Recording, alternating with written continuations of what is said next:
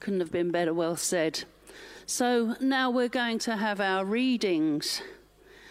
And our first reading is from John chapter 11, and it's verses 11 to 16. Just a little short one.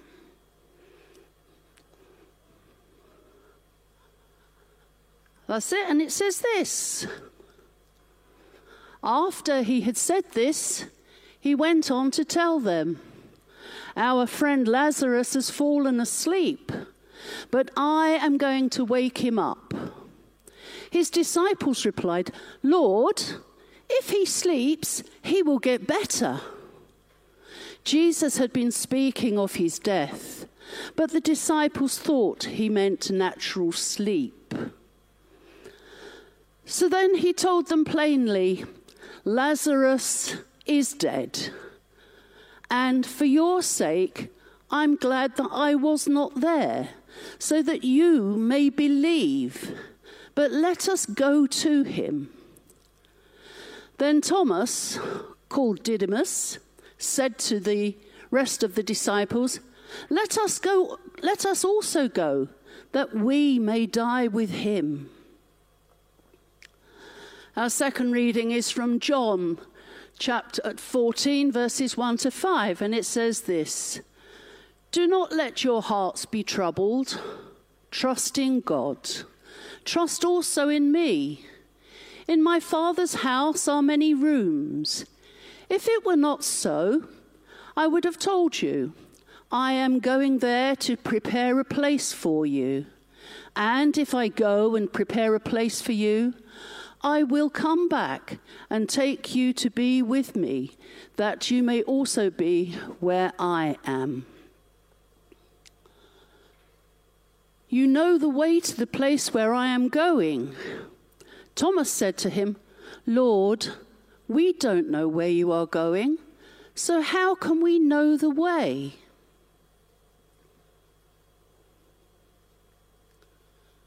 And the last reading is this one from John chapter 20, verses 24 to 25. Now, Thomas, called Didymus, one of the twelve, was not with the other disciples when Jesus came. So the other disciples told him, We have seen the Lord. Well, there we go. I do apologise for the start of the service, but we've got here anyway. So let us pray. Lord, we pray for your guidance as we look once again into the characteristics of your chosen twelve. And by the power of your Spirit dwelling within me, help me to deliver your message this morning. And bless all of those who will be preaching your word this week. Amen. Excuse me. Now, I know it's been a few weeks since I was leading services via Zoom, and it's good to be back in church. We've been looking at the 12 disciples and unpacking more about a little bit more about each one.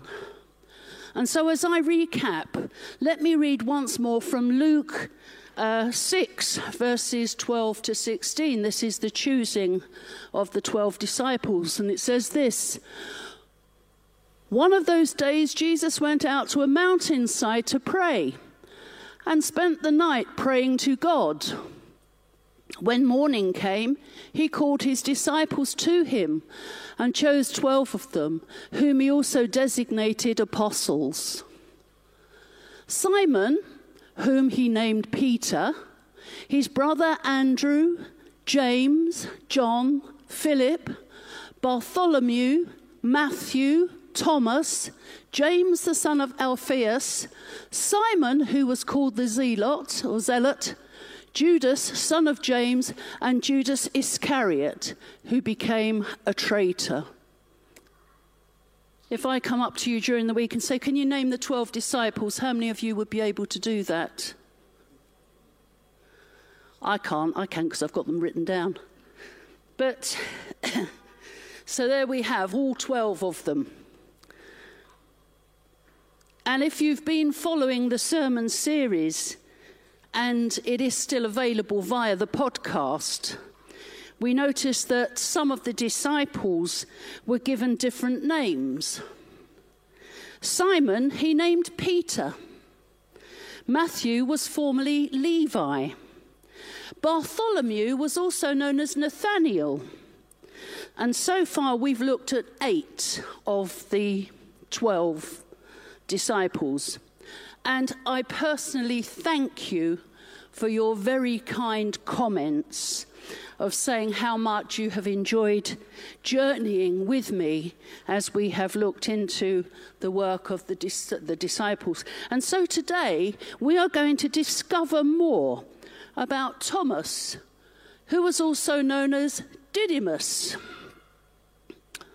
Now, Thomas is a bit like Eeyore in Winnie the Pooh. He had a tendency to look into the darkest corners of life. And yet, despite his pessimism, we see some wonderful things about his character. Thomas is usually nicknamed Doubting Thomas, but maybe that nickname isn't really true. It's not a true insight into the man, into the wonderful man he is. Because I think it would be true to say that, yes, he was a negative person and he worried quite a lot. He was anxious. He was all, and always he anticipated the worst, the worst case scenario. Probably a bit like myself, actually. But I would say that he was pessimistic rather than a doubter. I've just uh, said that Thomas was also called Didymus, which means twin. But I've never found in the scriptures whether he had a twin brother or a twin sister, because they're not mentioned in the scriptures. Also, Thomas isn't mentioned very much at all in the other Gospels. He's not mentioned in Matthew, Mark, or Luke very much. So we only get a glimpse of him through John's Gospel. And in that first reading that we've just heard, John is describing what happened prior to the raising of Lazarus. Here was Jesus preaching in the wilderness and Mary and Martha sent a message to Jesus that his friend Lazarus was sick. They, they knew that if Jesus came to see Lazarus, then he would be healed. Here's the dilemma what should Jesus do? He didn't want to go too close to Jerusalem because his life was in danger. The Jewish leaders had already tried to seize him. And if he returned to Bethany, they would most certainly catch him. And the next thing we hear is that Jesus stay, stayed two more days in the place where he was. Why? Why did he stay there? If he knew his friend was dying, why didn't he just drop everything and go? Did he wait for Lazarus to die just so that he would get all the glory for raising him from the dead? It's a difficult one because it strengthened their faith. So, indirectly, I suppose the answer is yes. But he waited not so that he would get the glory, but that God would get the glory. So think about it for a moment. Jesus, God's only Son, already knew everything about his friend, and he already had plans and knew that he would bring him back to life. When Jesus told the disciples that their friend Lazarus had fallen asleep, they'd misunderstood him. But Jesus was trying to say in a very, very gentle way that Lazarus had died. But they didn't get it. but they did know how risky that journey back was going to be. And it was at this point in verse 16 of John 11 that we are introduced to Thomas when he said, Let us go also, that we may die with him. That's a pessimistic view and typical of Thomas. But he wasn't, but wasn't he also being heroic? Because even though he could see nothing but disaster ahead, and he was convinced that Jesus was going to be stoned to death, he was determined to go with Jesus and to die with him. I think you have to admire his courage. Thinking about it, if Thomas had been an optimist, he would have probably said something like, Come on, Jesus, let's go. Everything's going to be fine. It's all going to be okay. We trust and we know that the Lord won't let anything bad happen to us. But he didn't say that, did he? Well, he said, Well, if he's going to die, we're all going to be with him. We're all going to die with him.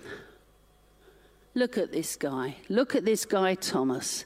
At least he had the courage to be loyal. This is the difference between an optimist and a pessimist. An optimist always expects the best, but a pessimist, however loyal, always expects the worst. So give that guy a medal. He deserves it. This was real courage. In our second reading from John 14, it was clear that Thomas didn't want to live without Jesus. He had a deep devotion to Christ. And when he tells the disciples that he is going ahead to prepare a place for them and that he will come back and he will get them, Look at Thomas's reaction in verse 5. He says this Thomas said to him, Lord, we don't know where you're going, so how can we know the way? Once again, we see pessimism. What was he saying to Jesus? You're leaving. We'll never get to where you're going. We don't even know how to get there. My plan was better. We should die with you because that way we know we can't be separated. And if we died together, we would all be together. But if you go, how are we going to know how to get there? can see this guy, can't you?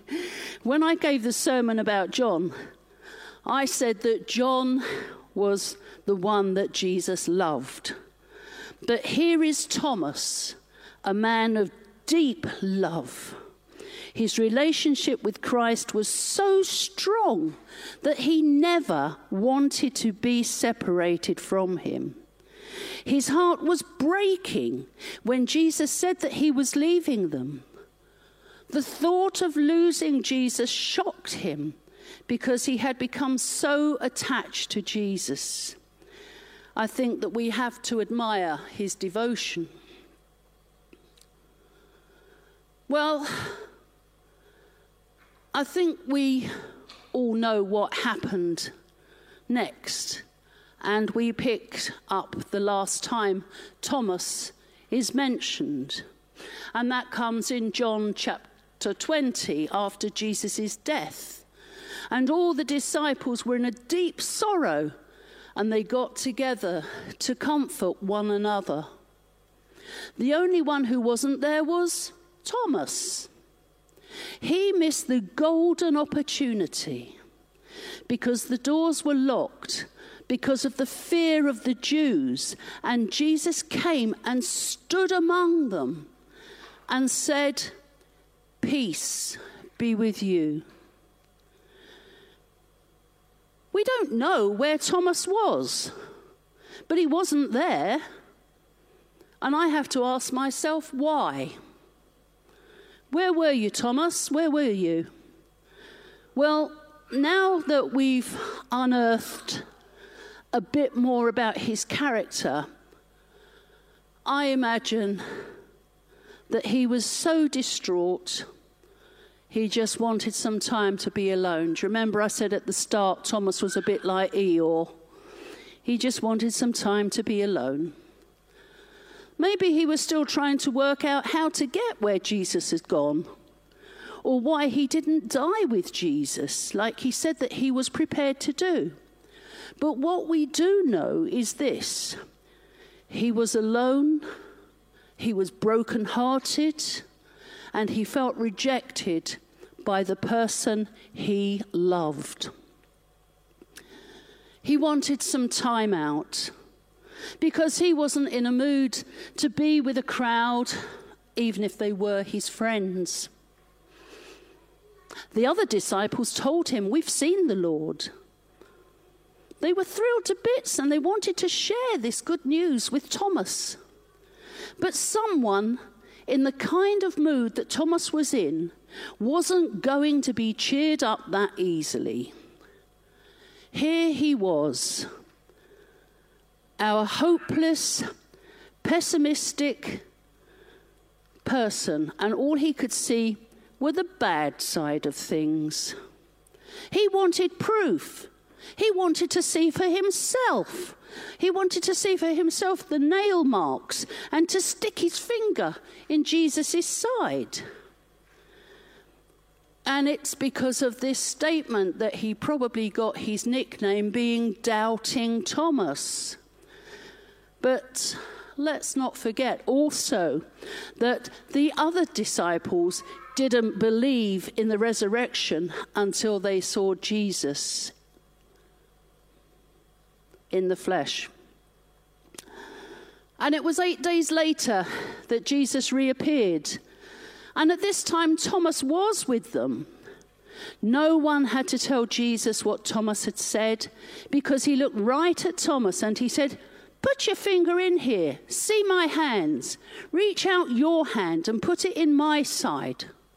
Stop doubting and believe.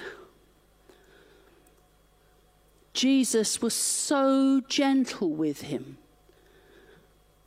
Thomas was a pessimist by nature, but he had a deep love for Christ.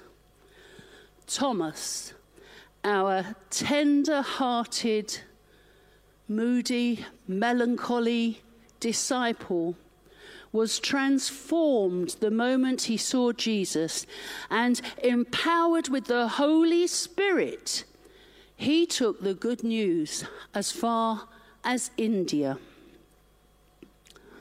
Now, throughout this sermon series, I've always ended with the same challenge if Jesus can take 12 ordinary people like the 12 he chose, he needs to use you and me as well.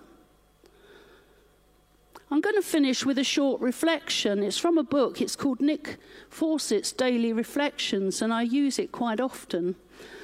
And this is a reflection on Thomas. And it says this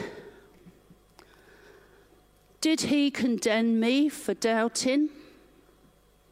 Not a bit. He understood and answered.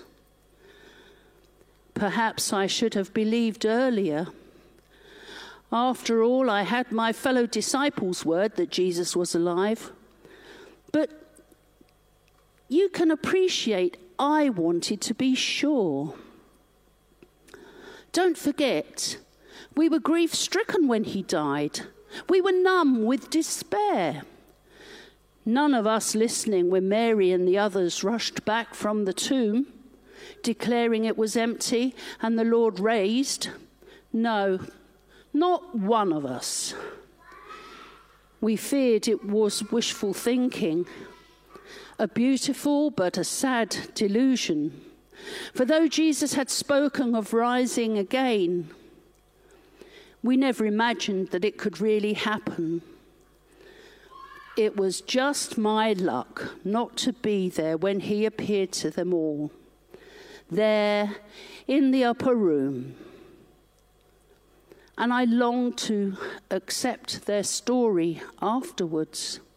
Yet I didn't dare to trust, lest it were all to prove a ghastly mistake. I couldn't have lived with more disappointment, not after what we've been through already. So I closed my mind to the idea until Jesus stood before me, inviting me to touch and feel and know. Seeing is believing. Isn't that what they say? And so it was for me. So, how, you may ask, can anyone possibly believe without seeing? Well, actually, they can. For even though he's gone from us now, returned to the Father, I know he's still with me every moment of the day, here through his spirit in the risen power. I can't see him, but I can feel his presence forever, forever by my side. Not that you have to take my word for it. I wouldn't expect that. Respond and discover the truth for yourself. Do not doubt, but believe.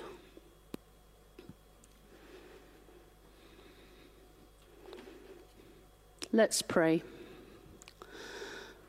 Lord, we thank you for choosing Thomas. And we can see so much of ourselves in him. We doubt, we worry, we fret. There are things that we don't understand, things that we can't make any sense of, and things that we struggle to accept. Thank you Thank you for the way you gently lead us and encourage us. Deepen our faith and respond to our doubts. And continue to do it, Lord, so that we too can go and make disciples. Amen.